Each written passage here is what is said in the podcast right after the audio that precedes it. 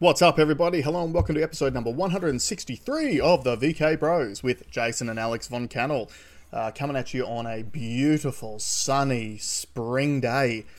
Mate, the Gold Coast is the place to be. It is a. Uh, people always try to get away here to go on holidays, and I live here and I'm thankful for it every single day. It is beautiful. How are you, Alex? Uh, I'm good, except I've got to. The problem with the Gold Coast being so good is that I'm in Brisbane and everyone wants to go to the Gold Coast on the because it's the last day of the school. Oh yeah! Happy term. school holidays to all the kids listening and any teachers listening as well. Well, the problem is though that I need to drive from here to Coolangatta Airport because I'm flying to Japan tomorrow, mm-hmm. and Google Maps is saying that the drive after three o'clock is going to be two hours just to the Gold Coast, which is double and it'll probably be another two hours then. So well, I've got some good news for you. I drove southbound on the highway at eleven thirty this morning, and the traffic was already bad. And then I just drove northbound on the highway just after one o'clock, and it's just as bad. So I don't think that's... it's really going to make a difference when you leave because it's just awesome. gnarly. So that's why I have to apologise. I've got bags in the back because I'm all packed, ready to go. So we're going to attempt to do next week's episode. I'll be in Japan. We'll see mm. if we can line it up, see if we can get the tech to line up. Do you want to tell the uh, listeners sort of what your plans are for Japan? What you pl- what you I don't know what they are. it's not my job. My job is to pack my bags and show and up. make sure that we get there on time. That's yeah. It's so job. funny because I'm exactly the same. Uh, when the wife and I went to America a few years ago, it was a month long holiday. There was all this stuff, and like I remember her talking at me about various planning uh, meetings for for the trip, and yep. I remember because that was like it's very strict to get into America, isn't it? And oftentimes customs oh, yeah. quizzes you on like where you're going, what your movements are, and everything. So I actually tried had to try to like memorize our itinerary on the plane flight over because I was worried about uh, being quizzed by customs. But we flew into mm. Hawaii anyway, and they literally were just like aloha, and they just didn't care. yeah.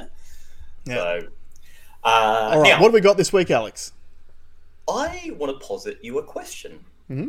Posit away this is on the back of I don't know if you've seen that there's a TikTok craze where women have asked their male partners how many times they think about the Roman Empire. right. What's your answer? How many times a day do I think about it?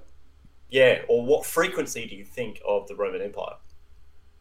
I think it would cross my mind, I don't know, minimum once a fortnight at least. Yeah. So yeah, because there's just shocking. so many things that are relevant to to today. Well, women think it's zero. So we, we, women don't think about of the Roman Empire ever. No, yeah, yeah. Like why would zero. they? Zero. How, um, name me all of the famous women from the Roman Empire. Cleopatra. She wasn't from the Roman Empire. No, but she had. But she married Julius Caesar. Yeah, I know. So, so in other words, just like today, the famous woman's married to the bloke. yeah, true, true. So now that that was we, we, were talking about it in the gym this morning, and there was uh, I asked one of the girls there like how many times have you thought about it? She goes literally never, never mm. ever considered it once before. And then we asked around, and all the guys like because I'm I'm probably at least three a week. The last conversation I had about the Roman Empire was yesterday in my shed because we talked about if we had a time machine, how long, and we went back to Roman times. We both said that we want to go back to Roman times. Mm-hmm. How long would we survive just on the nutrition or like are like would the diseases kill us would our diseases kill them and if so would they think that we are like a, a, wizard or something um, that that was like that's just a normal guy conversation so to, to the ladies out there. so there how do you think you'd go i thought i could last because i don't know enough about the sort of nutrition side i know the romans ate quite well mm-hmm. even the slaves ate really really well pretty natural. Like they don't have the processed stuff, I guess. It's just whether your stuff is clean, I guess. Yeah. Uh, but maybe stay away of like stay. If you're smart enough to stay out of the closely dense walled cities where there's shit through the streets, you know, maybe stay at, you know, maybe get a job at a farmhouse outside. Mm-hmm. Then I think I could last a year. I I would like to think that I would fare far better in that time than you would. Probably. Yeah. Probably. I've I seen think, the way you live. I think you because I'm naturally grubbier than you. Yeah. So I think I'm more like I'll I'll eat food off the floor. like I am I'm far more better suited for like a septic society, For sure. food wise. I, uh, I'd cop that. I thought that there is no argument. For that. Yeah, yeah. I, I think I think I'd actually do fairly well back then. Yeah, that's just the precursor to the real question. So the mm-hmm. next question that came up, which I thought was fascinating, which is, if we had a time machine, we could go back hundred years. What could we do to make us a billionaire today? Uh, you could in, So the year's 1924. Okay, so we go uh, 1923. So we go back to 1923. Mhm. What can you do? So you can't bring anything back with you. Yep. So it's like uh, Terminator rules. You know, you, you, you're naked Yep. and you go back to that time. What can you do to become a billionaire now? Just invest twenty bucks in the stock market. And what would you buy? Uh, Volkswagen shares. And where do you get the? Yes, so yeah, so we had spoken about that one. That one did come up. Not sure if it was listed on the New York Stock Exchange. Mhm. Uh, but what? Would, how'd you get the twenty bucks? Oh, I'd probably just steal it from someone. If back in 1924, no surveillance, we- I'll just mug someone. So we money. hadn't we hadn't thought of theft, but that's that's a good one. Again, We- that's we why thought- I'm thriving in ancient Rome more than Yeah, see, I was white collar because I thought of corruption. Mm. you know, like I, I, I had got to the point where I, I said the same thing. So the one skill, the one skill that I can bring is sales, being able to sell myself, being able to sell whatever it is that I need to sell. Yeah, male prostitution, you could make some money. Yeah, yeah, but I'm worried about the diseases. So I would go to the middle of New York. I'd go to Wall Street, and I'd get a job on the trading floor. Yep. and just look for any brands that I recognized, like Coca Cola, like Walt Disney, like right. Just, just one thing. But I think back in 1924, um, I don't know if they would allow someone of such dubious ethnicity onto the stock exchange floor. In oh, that real white, eh? say? I, would mold. Well, okay, because that was the, one of the other ones that I said. Because there was an old boy in the gym talking to us about it too, and we we and he brought up the racism. He did, he did, because I said one of the best ways is to go to somewhere that's got a natural resource and just claim it. Like, and everyone's like, "Oh yeah, but you know, gold's kind. The gold rush has already been done." And and I was like, "Well, I would save enough money to get to the Middle East Yep. and sit on Dubai, which would have been sand. You know, I, Hmm. I, I probably had to buy the Bedouins five goats to have like a piece of sand, Mhm. and then you know ride it out. Then you're a billionaire. Yeah, yeah, yeah. And but he goes like, oh, like they wouldn't take too kindly. You know, the war has just finished. You're coming out of the Great War. White guys probably aren't that welcome in But the you look like one of their people. Correct.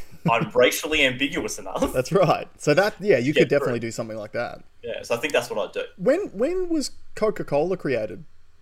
1890. So you can invest in Coke. Yeah, that, that so I mean, that's how Warren Buffett made was- most of his money, wasn't it? at one period of time, the local bank where Coca Cola was founded Mhm. was the richest place on earth because the bank manager at the time convinced all their um, all their customers to buy stock in Coca Cola, Yeah, right. and just a, a- as it went up. But what's weird is that the, it IPO'd for fifty dollars in nineteen twenty nine. I think is when it uh, What was there? Three shares available. Yeah, it's because it's only fifty dollars now. Mm. Weird, weird. So it, obviously it would have chopped and changed and chopped and changed and chopped and changed. And Yeah, fifty dollars back then would have been a lot of money. Yeah, I, I, absolutely. But it obviously just would have been a much, much smaller amount of shares available. at the Yeah, I think so. It would be an interesting little case study to see. But Hmm. we went all down, down all things. It was like the best thing we could bring. Oh, the main undertone of it was that most of our skills don't translate. So Right. we're like, oh, let's just invent something.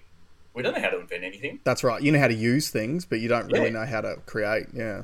Do you know what an interesting invention that I could invent though? After going through the list, Uh, the paper in the 1920s. Ooh, I didn't think of that one. I don't know when that was uh, invented, but uh, the water ski. Like, I can invent the water ski. that was invented in the 20s. Yeah, right. Imagine being the, being the guy that made a billion dollars selling wakeboards. in 1920. And just yeah, imagine looking back at like the old advertisements compared to everything else. Like, it, yes, you- here you can see him. He's uh, up on one leg. yeah. Gone are the days of the skis. Introducing the wakeboard. this wakeboard being pulled behind a two horsepower engine. this motorboat, look at him. He's having a great time. But the best thing about these sorts of discussions is it makes you analyze your own skill sets. And obviously, you're trying to apply your skill set to 1920. But then it also makes you go, okay, how can I actually leverage my skill set now in today's day and age to become a millionaire?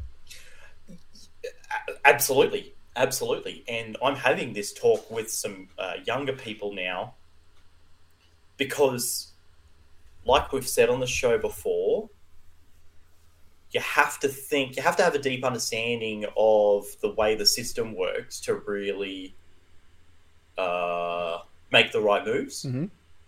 And unfortunately, most people just think, yeah, I, I got in a long debate with Tasha, talks just talking about retirement. Yeah. And like, like I don't even like the word retirement No. because my goal, if I if I just have to, if I'm if I'm just going to work and wait till I'm 67, 68, 69, 70, whatever the age is going to be by the time I, I can retire, and then get my money back drip fed to me, Yeah. I failed at life. That's how I. Yeah, that's I- right. Retirement to me just means you just stop doing what you were doing before and then you just die much faster. Yeah, so I, I talk about the milestone that I want to reach is where my assets generate more than it costs me to live. Mm-hmm. That's freedom. That's freedom. Yeah. So I don't call that retirement. I, you know, and and you can't do that. Sorry, you can do it. It's very difficult to do it if you're just working a job, Mm-hmm. saving money. You know, maybe dabbling in some investing. Now, Yeah. some guys have done it in property. The, the the people willing to like leverage themselves to the eyeballs, work their ass off. You can Mm-hmm. Who absolutely are currently in big trouble. Yeah, yeah, yeah. But the ones that have played their cards right can can probably probably make it work. Mhm. But you really need to think outside the square, and you really need to do what other people aren't willing to do or are too scared to do Yeah. to to uh, attain that. So that's, I think that's an important lesson. I think um, not enough people are talking about it, and uh, I get it. The system doesn't want you to know that. The system wants you to be a worker drone so they can For sure. suck, suck the tax off you for your whole life. And you know, talking to young people about the the fact that uh, housing affordability is so crazy. I only just had this epiphany today. I'm like, no one in 2015 was talking about it because it was a shit market. You know, Hmm. it's only because we're at the top of the bubble. Oh, now that things are really expensive, I can't afford them. Yeah, yeah, cool, but yeah. they're not always expensive. Yeah. And then when they're not expensive, are you gonna are you gonna act? Probably not. There'll be another excuse why you can't act at that point in time. Yeah, yeah. So look, you got to be patient. You've got to look at the market data. Yep. You've got to get financially literate. Yeah. And a lot of people say, "Look, I just don't care about it," and that's cool. But just know that you're going to be more susceptible to financial issues if you don't know what's happening around you. Yeah, and that atti- attitude affects you in every part of your life because it's like, you know, when you're young and you're in your 20s and you go, oh, I don't really care about health and fitness and nutrition. And you go, yeah, but one day you will. And, you know, 40 or 50 or 60 year old you will be hoping that 25 year old you made good decisions. Um, just a side note on, on what you was just saying. It, so last weekend in UFC event, one of the biggest upsets in UFC history. Sean Strickland beats Israel Adesanya for the middleweight championship of the world, and not only beat him, but dominated him for five rounds straight. So it wasn't Right. wasn't like like it is it is the biggest upset because before this the largest upset ever was uh, Matt Serra versus GSP way back in the day, but that was a flash knockout. Matt Serra hit him with a lucky punch Lucky, and it was over. This was five rounds of domination and it was just a striking match. Like they they even said beforehand there.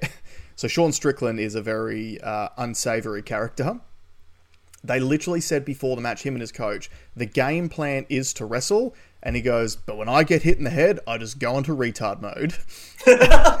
And and he's a he's a stand up fighter. He loves to box, and he just boxed Izzy up for five rounds straight. That's twenty five minutes straight boxing one of the best uh, kickboxing world champions we've ever seen in the his, UFC. What's his wingspan? Uh, Izzy had a had a reach advantage, Uh, okay. like two to three inch reach advantage. So it no one gave Strickland a chance going into this into this event. No one, no one. Um, a lot of the pundits are even saying that he should have been like a twenty to one underdog to win this fight, and he dominated. And the thing that I found so interesting afterwards is there was one tweet that got put up by this uh, lady called Helen Yee, who is a an MMA journalist, and she said years ago, before she got big, because she was friends with Sean Strickland, and before she got big, uh, he, she was having a conversation with him, and he's very straightforward, right? And he goes, uh, "Why aren't you? Why aren't you the biggest journalist in the world? Like you've got everything. You're you're you're attractive. You're smart. You know the game. Why aren't you the biggest in the world?" And she's like, "Oh,", oh and trying to make all these excuses, and then he goes, "Are you afraid of failure?" And she's like, "Oh, I guess I am." And he goes, "As soon as you forget that shit, you'll become the biggest journalist on the planet." And she's look, she's not the biggest, but she's very, very successful. She's doing really, really well. And what's interesting about that mentality for me is no one gave him a chance. Even he, in the lead up to the fight, was was doubting himself. He's like, he was hmm. giving Izzy the props. He's like, man, I'm probably gonna go like get knocked out because not. I think it was two fights prior to this title fight. He just got knocked out by the guy that Izzy just beat. So like he's he can be knocked out. You know, even he doubted himself. But the biggest thing is he never was he was never afraid of failing. He thought there was a fair chance that he might, but he wasn't afraid of it. He just gave it a crack anyway. And look what happened. And I think that fear of failure is one of the biggest problems in our society at the moment.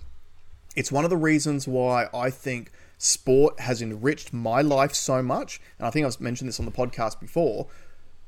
The reason why uh, I feel I, well, one of the big reasons why I'm the person I am today is I played for Tamborine Mountain Eagles soccer team. We're sort of a small country town. We were always the uh, the underdogs in just about every match, just because we didn't have the people. So I lost a lot which meant I got really used to losing. And losing didn't matter. All that losing did for me was make me work harder, train harder, and it made the victories that came behind that so much sweeter. And therefore, I then craved those victories even more. So I Yeah, became really good at losing. Sales is another analogy too. Yeah, definitely. You a salesperson, car salespeople lose way more than they win. Absolutely. and when you get good at losing, and uh, no, is it good at losing or good at dealing with loss? Well, yeah, it's being a good loser. Yeah, yeah, and um, it's funny because it does cut you a different a different way. So, you know how I've spoken on the show before many times about doing these doing these other tech businesses that I've got, and I have got an update that I'm willing to talk about. So I'll bring that up after. Cool. not only have you got the fear of like uh, the fear of failure is one thing. Mhm. There is a fear that people will judge you Yep. for what you're doing. Mhm. The fact that those people can say "don't do it," and in a way they're always right Yeah, that's right. because if you fail, then they were right. hmm and also because you're alone out there doing it by yourself you've got very few people to speak to to get some clarity around those things it's hard to find a support network Yeah. because it like i, I can talk to some people that literally that their faces just glaze over because the problems i've got are problems they've never had Yeah, and you actually need to succeed in the thing that you're doing before you get access to the next group of people who have done the same thing as you. Yeah. Now Yeah. it's interesting too the way that my brain has. A small part of me always felt like this, but I think it's far more in tune now, which is I don't sweat anything that's in the future. Mhm. Like whatever problem's going to come up, like I all I know is that problems are coming, Yeah. but I can't worry about those. I have to just tell myself that when those problems arise, I'm going to be smart enough to figure them out. Yeah. And if I'm not smart enough to figure it out, I'll find out how to figure it out. Yeah. Right. And that has been a really empowering attitude for me. That is something that it, it's a game changer. Hmm. Don't sweat the shit that hasn't happened. Now, I'll, I'll, use this analogy. There was a guy I didn't even see the, the, the speaker. Someone told me about this moment when he saw a speaker. Mm-hmm. He held he holds a pen up and he goes, "What happens when I drop the pen? When I drop the pen, it falls down, right? It falls down.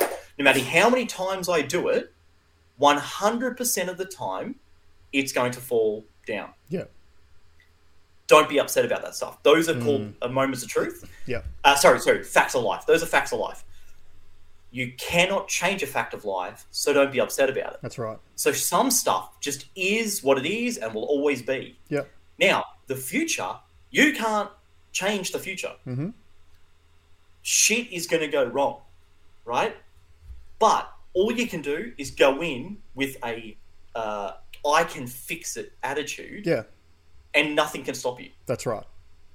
And and So- you need and I think your mentality of saying to yourself problems will happen in the future, I think that's so important because you know, one of the things that I think a lot of people struggle with is uh, everything's reactive. So they don't plan ahead for the problems. A problem arises, it, it becomes a massive impost on their life, and they, they have to, like, you know, scratch and scrape and crawl through it, and they get to the other side and they go, oh, thank God that's over and I don't have to deal with that anymore and they feel this relief and it's like no no no the next problem's coming and the, and because you learnt nothing from the last one and you're not planning ahead for that next one it's going to make that next one just as bad if not worse than what this one was I think it was a Marcus Aurelius quote, a Stoic quote, which Yeah, is okay. the, obst- the obstacle is the path.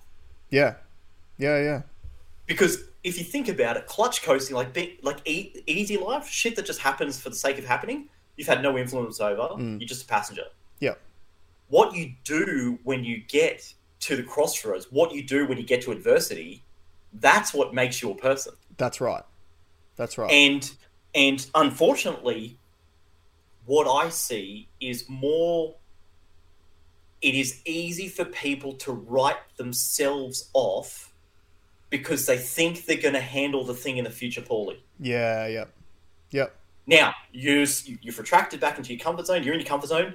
You can't get hurt in your comfort zone. yeah But there's another quote. Uh, Jim Jim Roll or Roth, I think. He's like, um, the cost of getting it wrong. Uh, there is a cost to getting it wrong, but wait till you get the bill for not trying. yeah yeah Right? Yeah. They they like you've got to just put it out there. And unfortunately, the system, the system keeps throwing it out there. I think in a way, social media has made it worse in that we show a lot. The algorithm pushes wealth, success, right? Mhm. And there's also like an industry that's been built to like follow me and I'll show you how to do it. Blah Yeah. blah blah blah blah. All, all that kind of stuff. And people are like, ah, charlatan. You know, it's a scam, snake oil. Blah blah blah blah blah. But you can see it so easily that there's sorry, there's so little effort put into seeing it. The idea of having to implement something to get there seems so remote. yeah yeah because you're never if that- taught that Yeah. School doesn't teach you that. Even going to university, it doesn't teach you to do these things.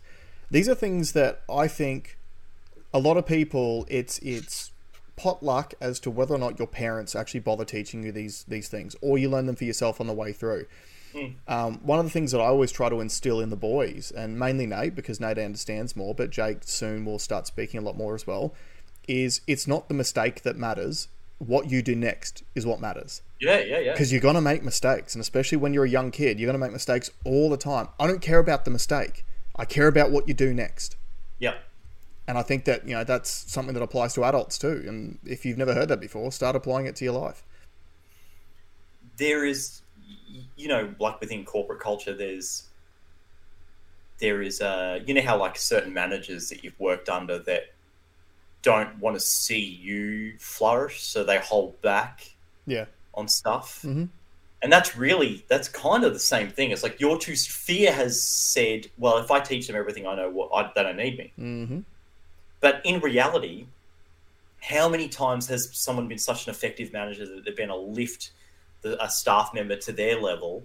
What happens to that person? They You- don't that's right you get elevated you elevate. that's right because then you've also trained your replacement who can take over from your position while you go up and have more influence over the organization at a high level Yeah, But- but, but I think it that- happens. I think that's rarer than the. Oh, totally, former. totally agree. And and look, m- the majority of my corporate experience has been in the motor trade. I think that there's a lot of negative personality traits in the motor trade because it's such a competitive industry. I also think that there is a definite percentage of people in the trade who have the poser effect. Maybe they, uh, you know, they got in, they pushed up to their manager when they were learning, and their manager gave them all the gimme deals, which made their numbers look really, really good. And then next thing you know, they they ended up getting promoted to a managerial level with no actual skills, and they feel like they're going to get exposed. So those are the managers who then, you know, whatever knowledge they do have, they try to sort of hide bits from their staff beneath them because then they're worried about a usurper coming along and uh, outshining them and taking their job because they know they're an imposter. Like, there's even a self imposter thing. So, uh, yeah, I've spoken to primarily women. Women yep. are the ones that think this more so, just in my experience, general, blah, blah, blah, blah, blah. Uh, it's a psychological phenomenon as well. Jordan Peterson talks about it a lot. Which is that like a friend of mine was getting promoted, but she was terrified of the idea of the extra responsibility. Yeah. And I said to him, "You know, you know all the stuff already, right?" Mm. And she's like, "Oh, I don't know, I don't know, I don't know, I don't know." I'm like, "No, no, no. They've approached you and they want to elevate you. You, they, they don't do that for no reason. They That's do right. that because they respect what you do, and you know, and." If you just go into it and make like you know what the result needs to be, Yep. So all you need to know is what what the desired result is, and you need to have some skills on how to get there, which is what you've done as you've been going through your your journey. Yeah. But it's it feels like because I've always known, I have no fucking idea what to expect the next role to be. Mm-hmm. I've no idea because most of the managers I've worked with never showed me. Yeah. So when I got it, I was like, oh, okay, well, what problems come up? Okay, what's the best way to solve it? Okay, and then after it, was that effective? Was that not effective? Okay, what will I change about the next one? And then just get develop and develop and develop That's and develop right. and develop. But like, how are you going to win if you don't even think you can win? Yeah, exactly. And I, I do think that is a female trait because they are worried. They don't like conflict, so they don't want to hmm. get something wrong and then get in trouble over it and cause some sort of conflict that they're not comfortable in. I do think that it it is more typical of men to just it's that whole hunter gatherer thing, I guess. We'll just hunt for the next role and we'll figure it out when we get there. Yeah. But I don't think that's as prevalent these days as it used to be. And I think that, like you were saying before, things like social media are, are making this sort of stuff worse. I, I think we do have a lot of self confidence issues uh, in oh, our society absolutely. now. And and you know why shouldn't you? Like you said, social media pushes to you wealth pushes to you how attractive people are, fitness influencers. So if you just log onto your Instagram, you will see people that are jacked, you'll see people that are rich, you'll see people that are on holidays in beautiful places. Japan, tick, tick, tick. yeah, beautiful places all over the world. And yeah. in your mind, sort of puts all these things together and goes, everyone on there's doing all of these things. Why aren't I doing it? It's yep. because I'm not good enough. Um, my, one of the things that I have thought about for a long, long time, and probably ever since I got into corporate life, is uh, I no one's ever prepared for stepping up to the next level. You, there's no way mm. possible mm. of being able to. It's like for me, you know, we could have read. I could have read all the baby books in the world. Nothing prepares you for having a kid. It is has got completely different to experience to what you think it was going to be going into it. So you just have to do it. And I trusted myself when I went to have children that I had literally zero experience with kids, but I'm like, everybody does it. I'll be able to figure it out.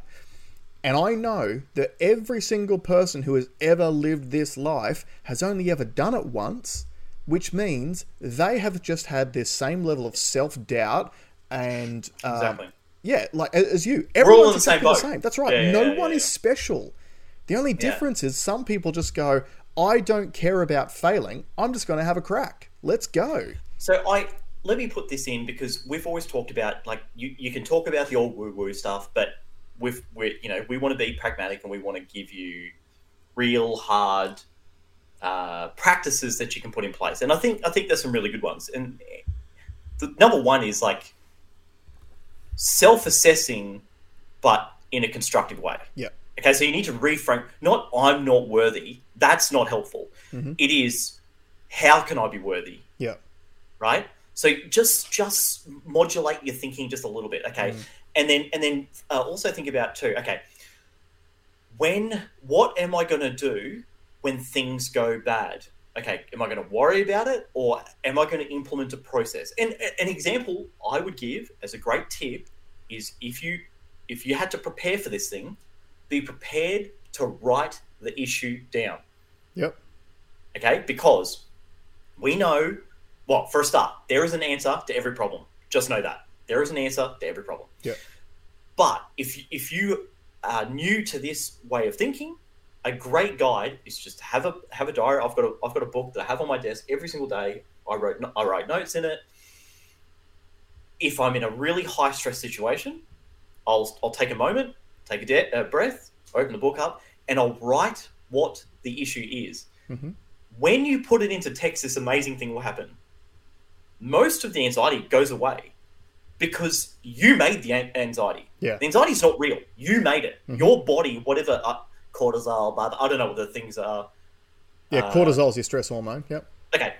Fucking nailed that. um, Shouldn't have outed yourself. Just kept going. Yeah, yeah, yeah. yeah. Uh, so that that will in look that will put you in a better headspace to then make a decision. Yeah. And then in, on the same piece of paper, write down what are the possible solutions blah blah blah blah blah mm-hmm. blah blah blah blah blah. Now, if someone's pressuring you for the idea, just tell them, "Give me one moment." That's right. Like no, nothing's that you know. If it's that important, that... it can wait thirty seconds. Yeah, and that's all it takes. Thirty yeah. seconds in. So that that's a great example. The other one too. Never let emotion yep. run a business transaction. Correct.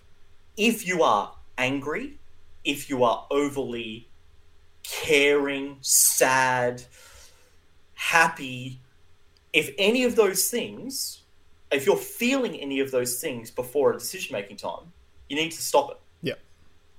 Now, you could write it down. You might go, go for a walk. You know that I used to have when I was at Volkswagen. I used to have a sanity walk. I'd call it a sanity walk. I'd, I'd send salespeople out on sanity walks all the time. Like they're all agitated, and it was just a walk around the block in the sun. And yep. and the, the block is it's two Small. blocks. Yeah, yeah. Small, right? Two hundred meter walk. Mm-hmm. Boom, boom, boom, boom, boom. Come back, sit down at your desk, and go. Okay, like I'm fresh now. Mm-hmm. Like think about it with from fresh eyes. Same with the emails. We know the email. Someone sends like a firing email. Someone ah oh, fucking uh, write it down. Yep. Do your sanity walk. Sit back down and read it. Yep. Before you send it, don't mm-hmm. send it. Okay.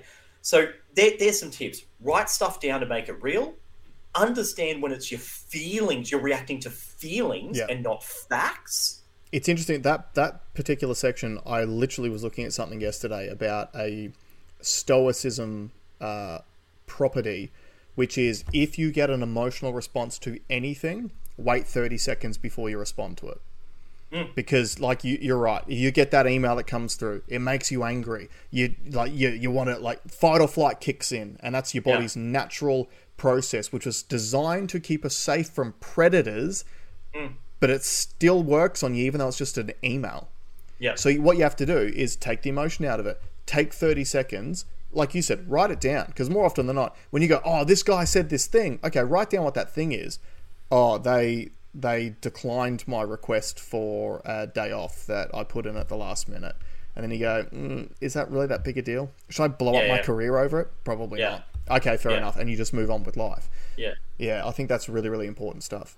Now, another thing that I think is really helpful, if you, especially, so I, I'm talking specifically to, I guess, managers or at least people that want to move to the people management side. Yep. And I touched on it before, but I, I- I think it's worth um, saying again, which is lift the skill set of your team. Mm. And what that means is I would try to dedicate as much time into training the staff than I would doing my job. Yep. And as I and it sounds, oh, that's crazy. My job takes up 100% of my capacity. Blah blah blah. Yeah, it might originally, but for every every piece of effort that I put into upskilling one of the staff, I can give them one of those roles. That's right. I can give them one of those roles. I can give them one of those roles, and then you, you get you get to the point where you've now got a team that's so capable that you're you're now focused on growing. Like, Yeah. what's the next thing Bigger to picture grow? stuff. Yeah, yeah, yeah. So, um, and then teach your your staff how to teach the next group coming through. When you have some juniors come in, how to really invest the time because I think you you know what our experience has been like, but I'm sure everyone out there has got has got a thing where they've been given a gig. Okay, uh, there's your seat or there's your your role. Uh, just do do job, do the Mm. job.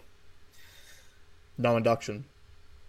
Yeah, well, like I mean, I've never been to a really really good induction. Inductions just walk you around, but I think it's up to you know your direct report to lift you, to 100%. empower you, and anyone that is good at a job is happy at a job.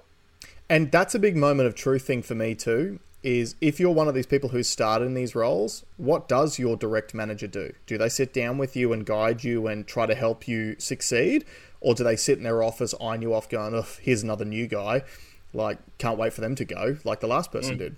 It's a big moment Yeah. of truth. when something goes wrong, so someone in your team does something wrong, do you throw them under the bus Yeah. or do you protect them? Yeah. Or do you take responsibility for it? Because you should, you know, I always felt like if something in my team, if there was a fuck up, it's my fault because I wasn't there to catch it before it got that For far, sure. or I'd not done enough training to re- to show them how important it was not to do that thing. Yeah. I remember my first management gig that I ever got in the first dealership that I worked at, and it infuriated our boss when I did fuck something up, and he would bring it up in the management meetings in the morning, Yes. and I'd put my hand up and say, "Yeah, man, I'm really sorry. Like, won't happen again." Yeah. That would infuriate because he wasn't. He was so not used to it. All he wanted to do was berate me and dress me down in front of people because it made him feel good. So Yeah. just disarmed him straight away. Really sorry, man. I yeah, I made that mistake. It won't happen again. Sorry, dude. You know, in the military, you don't, you never apologize. So in the military, you just say that will never happen again. Yeah, okay. Yeah, Fair enough. It's like sorry doesn't do anything. Yeah. but yeah, yeah, not happening again. Now that's the other thing too. Learning from your mistakes. How many times have you seen people go into a spiral because they just keep make they make a Mm. wrong decision, they get treated poorly about it. Instead of dealing with that, they do another thing and do another thing, or they let the pressure get to them. They start feeling stuff, and then the, the feelings are running their their activities, Mhm. and then their activities get worse and worse and worse Yeah. and they literally tip themselves out. I've, right. I've lost some great salespeople over the time because of that spiral. And I didn't have the skills at the time to realize to say, hey, like try and break that. Yeah, that break that cycle. cycle. Yeah, but um, and also, uh, good good workers are hard to find, but it's as much on you to make them good than it is up to them. Yeah, exactly. And like that, the other big one too. I have this debate with a friend of mine all, all the time. He is of the opinion that you, you know, I just pay these people; they should do, they should do their job, and they should care about it. Why would they care? Mm. Like, why would they care? One of the first things I ever ask, whenever I do like a, whenever I move to a new organization, Mhm. and I will, I'll do a one-on-one with everyone in the team, and one of the things I, I always find out what they do outside of work. Yeah, good. And then I say, what can we do here to help facilitate your life outside of work? Yep. And they, they've looked at me like, well, like, what does that, like, I don't even know what that means. Never been asked it before. And it means something like, what, is there a skill that we could work on here that helps you in your, with your passion? Mhm. Is there, like, have you got aspirations for that passion to move forward? You know, instead of saying like, don't worry about that outside stuff, you know, your focus needs to be here. Yeah, it can even be as simple as, oh, do you do organized sport on one night a week? So maybe you can start early that day so I can let you off early in the afternoon so you don't have to stress about getting to your game. Like, you're right. Like, when everyone talks about work life balance, but it is rare that you get a manager who actually tries to facilitate that for you. And employees that are happy doing what they are doing and it's not getting in the way of their life, they're, they're better employees. They work harder, they're usually more productive. Isn't it the best case scenario in the world where you had a worker that was like a subordinate, so someone that you've brought on, you've trained up, they've become, you've helped them, you empower them into achieving their goals that aren't necessarily in your workforce, Mhm. but they've been so good they could replace their, uh, they could train up their replacement. And then they go on to bigger and better things and follow their passions and dreams. Is Yeah. that not like You spoke to one of mine the other day and it just makes me happy. Yeah, yeah, yeah, yeah. So uh, that's that's the way it should be, as opposed to you know just shut up and shut up and work. You know, Yeah, it's, that that negativity that that only can work if you are paying people through the nose so that like because all you care about is the money because you're like oh I'm paying these people so they, they that should doesn't be- work either. That doesn't work either. Yeah. Money is a number in a bank account. You think it works, but you st- you're still subject to the same feelings and emotions. yeah true So, like, it's just a matter of time. If you get paid That's more, right. you might last longer there. yeah But- yeah yeah yeah Um, and one... I, I, would also say this too: for your soul, don't stay in oh, a yeah. company that is ripping your soul from you. Yeah, like upskill and leave and leave. Yeah. Like find find your passion. Again, that's that fear of failure thing. Then, like, there's opportunities everywhere. Like, just yeah. go. That that's a big lesson that I had to learn early on in my career as well. Um, one last point I will make on this too, and this maybe this belongs in the like Andrew Tate esque manosphere sort of side of things, but I don't know where it comes from. It literally might be because we were raised in the 90s and every 90s action movie I watched was about some regular dude who went up against insurmountable odds and saved the day.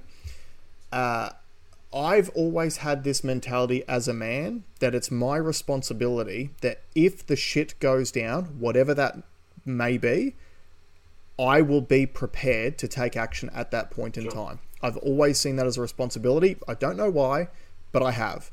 And I know that there have been many, many points in my life where shit has gone down in various avenues. And one of the things that gives me confidence is I know that I've risen to the task every single time it's happened because that's just my mentality. I'm like, I, I might be lazy on a day to day basis, but if something is urgent, like for example, the snake that was in the house, right? I don't want to be the person who has to go and call someone to get rid of this snake. It's my responsibility. It's my house. It's my sanctuary. I've got to protect it. So I took responsibility and got rid of the snake out of the house. And that might not be a big deal for like people who are snake people who just don't care and they would have cuddled it and had it in their bed at night. But it is a big deal for a lot of people who are scared of snakes. I'm like, scared of snakes. Well, there you go. Like it's a minor thing, but I'm like, if, when the shit goes down, I just need to be confident enough in myself to take action at that point in time. And that does give me confidence because I know I've done it before, which means I know I'm going to do it again next time. I feel I, have changed my thinking at the gym in mm-hmm. that regard, which is there's some stuff that I really suck at and I would resist. So, uh, plate push, do you know what plate push is? Yeah. Yeah, ten kilo plate on the on the ground, and put your hands on it and run it up mm-hmm. run it up the, drag it on, on the ground, we push it up on the ground and push back. And like, I don't know, the shape of my body, I'm 100 kilos. Like, it's a, I just really don't like it. But if there's an option to do it, I do it. Yeah. I just do it. And I'm trying to make my enemy my friend. Mm-hmm. Because, you know, once you get good at it, you like it. Yeah, exactly. Exactly. It's just like anything in life. Yeah, yeah. I find that interesting. Now, okay, so moving on. I've been honey dicking everyone about these businesses of mine. Mm-hmm. Okay, one still top secret. I need money. If you're rich, hit me up. Okay? the the two we did a successful test on Monday week. Mm-hmm. Now I want to. Can I can I announce it? Can I announce my branding? Do I have? Yeah, yeah, yeah, yeah, yeah, yeah, yeah, yeah, yeah. Bear with me, bear with me, bear with me because so this I've been working on for uh, five years.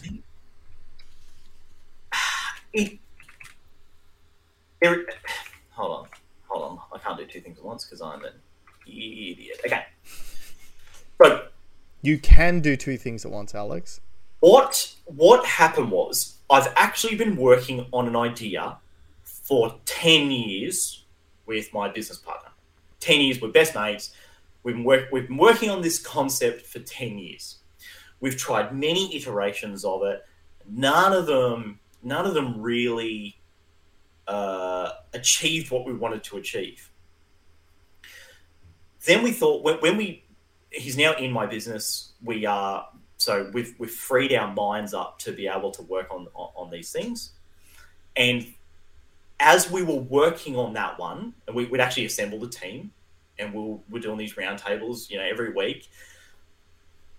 We kind of decided, hey, let's do a diet version so we hmm. can test some of the technology and some of the business principles from the big one, and we'll put it into something smaller.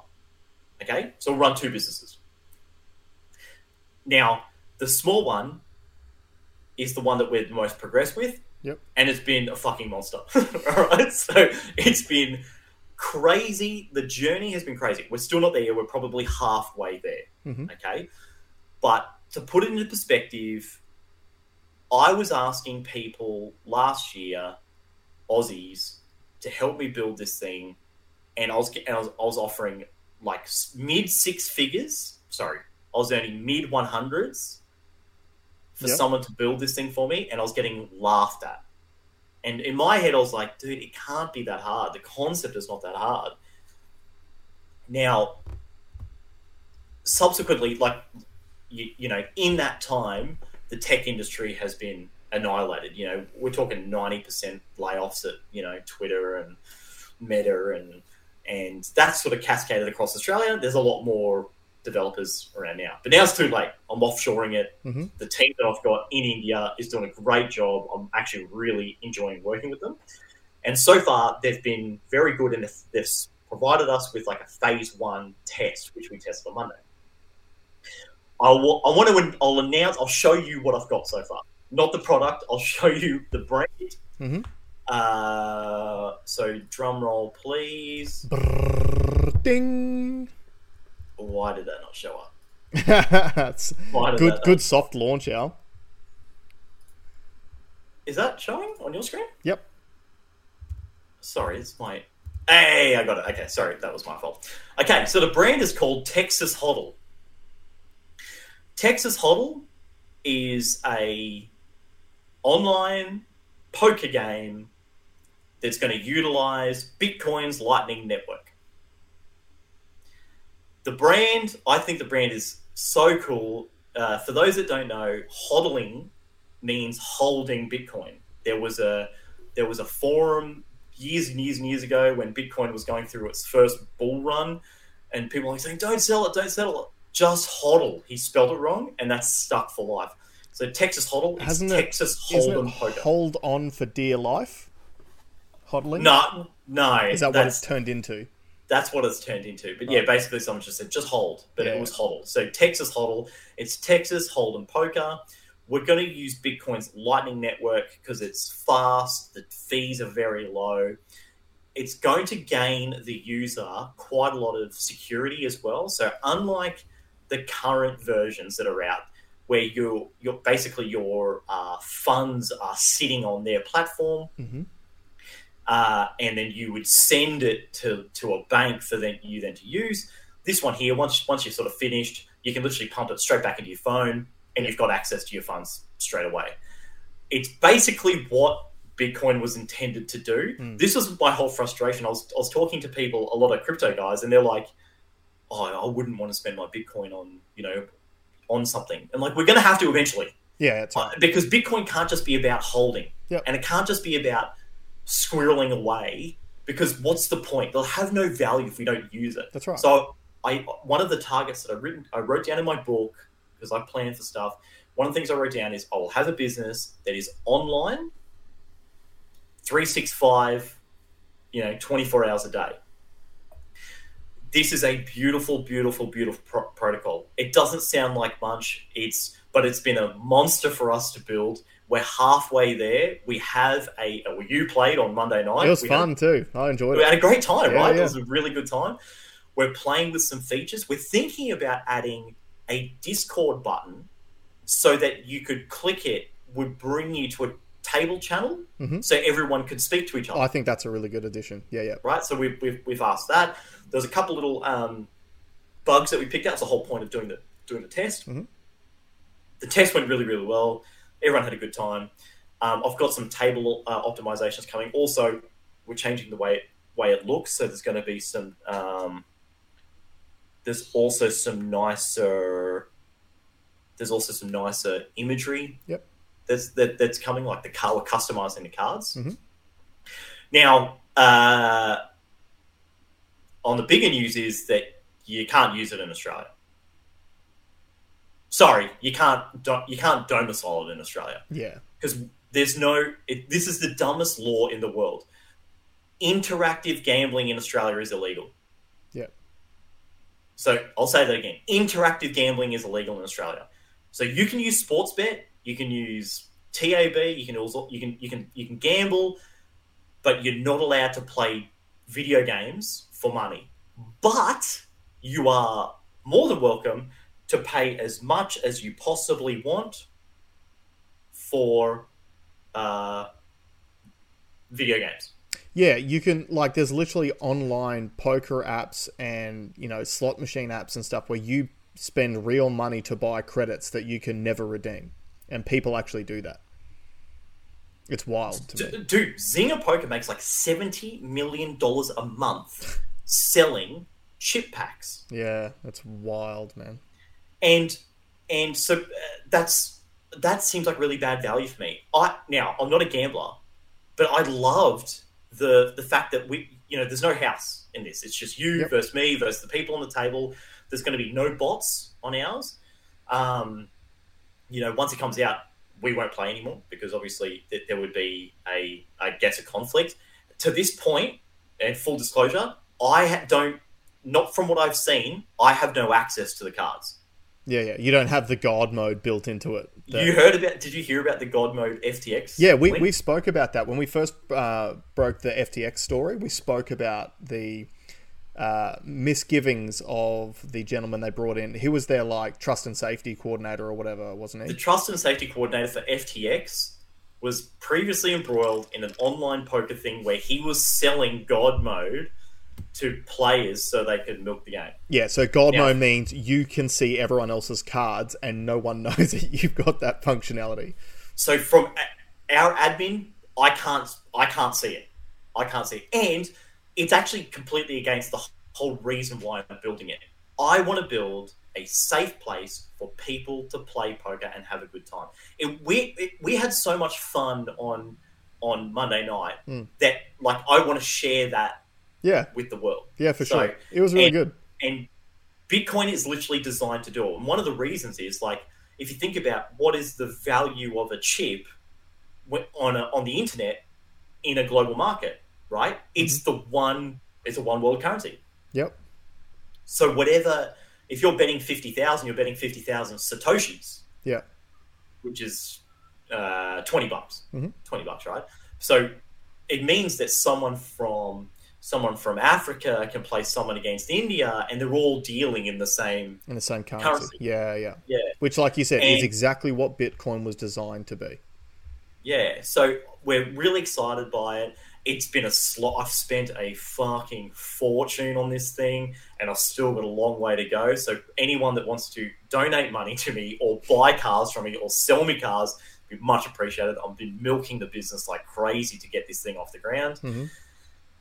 But we're almost there. We're almost there. So oh, when I say halfway, we're halfway through the tech build. No, sorry, we're halfway through putting it all together. We're probably two thirds of the way through the build. Yep. Um, we should have a product available by the end of this year. I'd like to share it with everyone. Hopefully, January is when we're going to be domiciled in a jurisdiction that allows it, and uh, we'll be up and ready and racing. So we're going to do another. We're going to do another test tonight. I've just Yep. got to put a couple of social media things Monday night. Cool. Monday night. Um, I'm going to try and do it from Japan. If not, uh, Andrew is handling it, and um, yeah. So if, if you So if you want to be wanna part of get in, it, yeah, go and check it. follow Texas Hodl on Instagram and Yep. uh, watch for posts. follow me too. If you follow me, because I, I'm not going to put the tests public on the Texas Hodl page. Yep. Because it's a closed test. Yeah, yeah, So because I want feedback. So. Yep. Um, but if you want to be involved, if you listen to the show, if you want to be involved, you're more than welcome. Uh, follow me on Instagram, and I will uh, share a link over the weekend Mhm. or, or on Monday. Jump on seven o'clock, Brisbane Eastern Standard Time.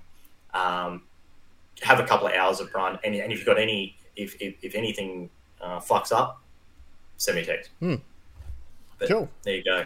There you go. It's official. Yeah, and look, it was it was such a fun time. I'm really really looking forward to this going live completely. And hey, if you don't want to spend your Bitcoin on something, go and take someone else's Bitcoin. Well, I mean, there was some guys. Sure, some guys did their asses while we played. You know, with fake, fake, uh, uh, Fake you know, credits.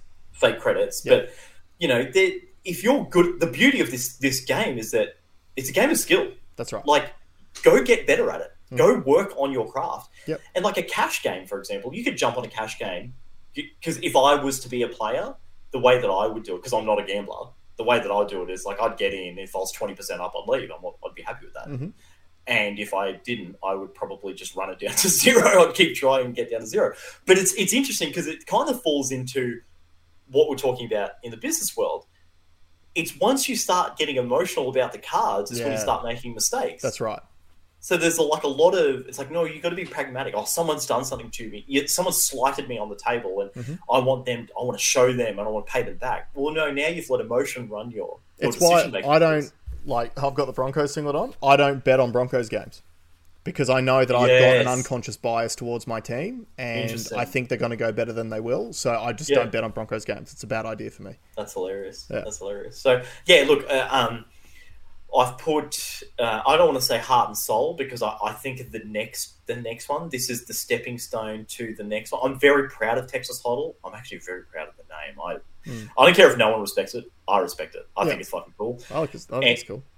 Um, uh, shout out to everyone on the team that's helped so far. We, we've got a good team that's been set up. Shout out to the uh, the guys in India that, that are working on it. Um, they, they're taking calls at like five like five a.m. over there Mm. from us, but like they're just really they seem to be um, really in our uh, in our corner, really trying to make it work. So it's good. Yeah, it's awesome. Um, uh, the next one I would say is what is probably technically one of the most impressive products that I think it will come out this year. I, like it, it sounds grand, grandiose, Mhm. but it should be. It's so slick.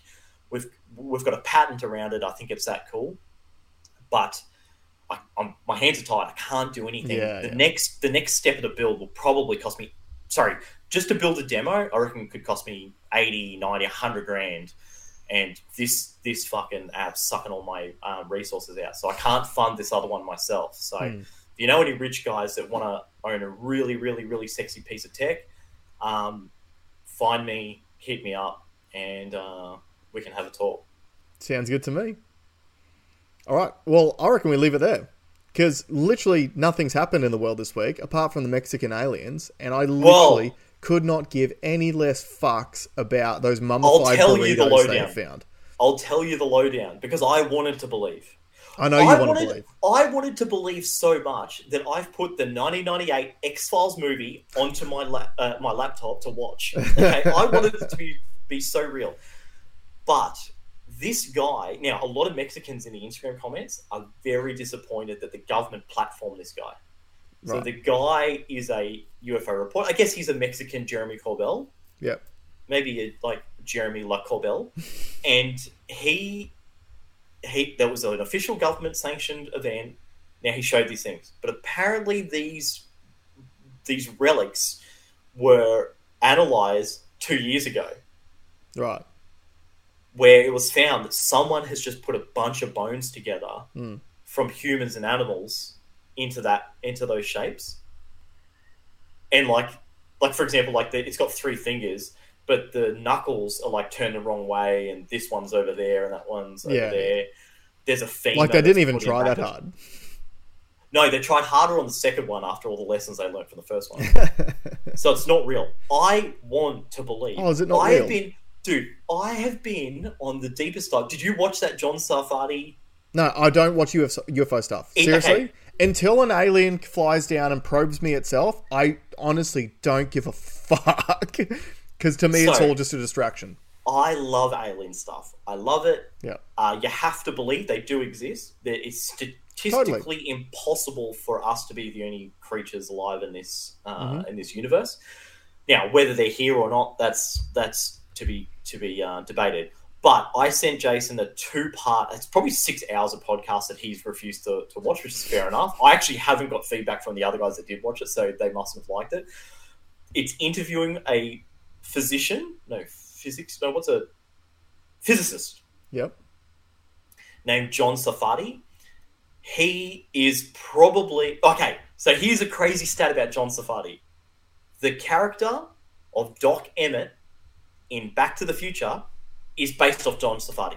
Great Scott. John Sarfatti knew George Lucas and Steven Spielberg. Mhm.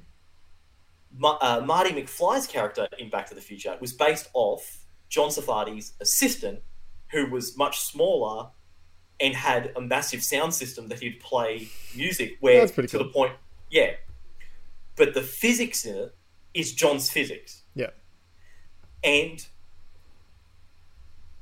the, it, it's the craziest thing. Mm-hmm. Look him up if you want to see it. There was a podcast on Concrete Podcast. He had he did a two parter. Mm-hmm. Your people don't like him because he's like a real New York Jew. Like like one of the lines that he said, right? The guy he, he was like, John said, um, "Well, there's definitely aliens." And um, the uh, Danny, the the guy taking the podcast, was like, "Well, like, prove it." And he goes, "I, I, don't- I don't prove it. the the equations there. The the maths are the maths are settled. That like there just is. There just is." He goes, hmm. "But you can't just say that." And he goes, "Yeah, of course I can. I've done forty five years of study. I can't teach you the physics Yeah. in a podcast." And then he's like, "Yeah, but that's, isn't that just easy for you to say?" And he goes, "Okay, what what college degree have you got?" And he goes, "Oh, I dropped out after six weeks." He goes, "Okay, there you go. Just know this: you're a fucking idiot, and I'm a fucking genius." All right, so he's a bit abrasive, Yeah. but the stuff that he talks about, and then when he actually goes into the math, and I've gone on a deep dive, I've watched probably five more hours of stuff on it, Hmm. and it's crazy. But it's so crazy, I believe everything he says. yeah. Look. But I didn't believe. I wanted to believe. I wanted to believe the Mexican aliens, Yeah. but I didn't get the same feeling I did when I hear John Sarfatti talk.